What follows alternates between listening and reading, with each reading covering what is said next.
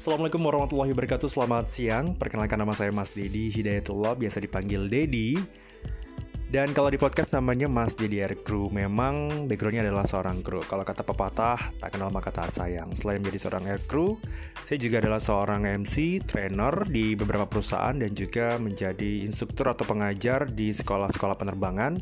Saya juga punya sekolah penerbangan pribadi.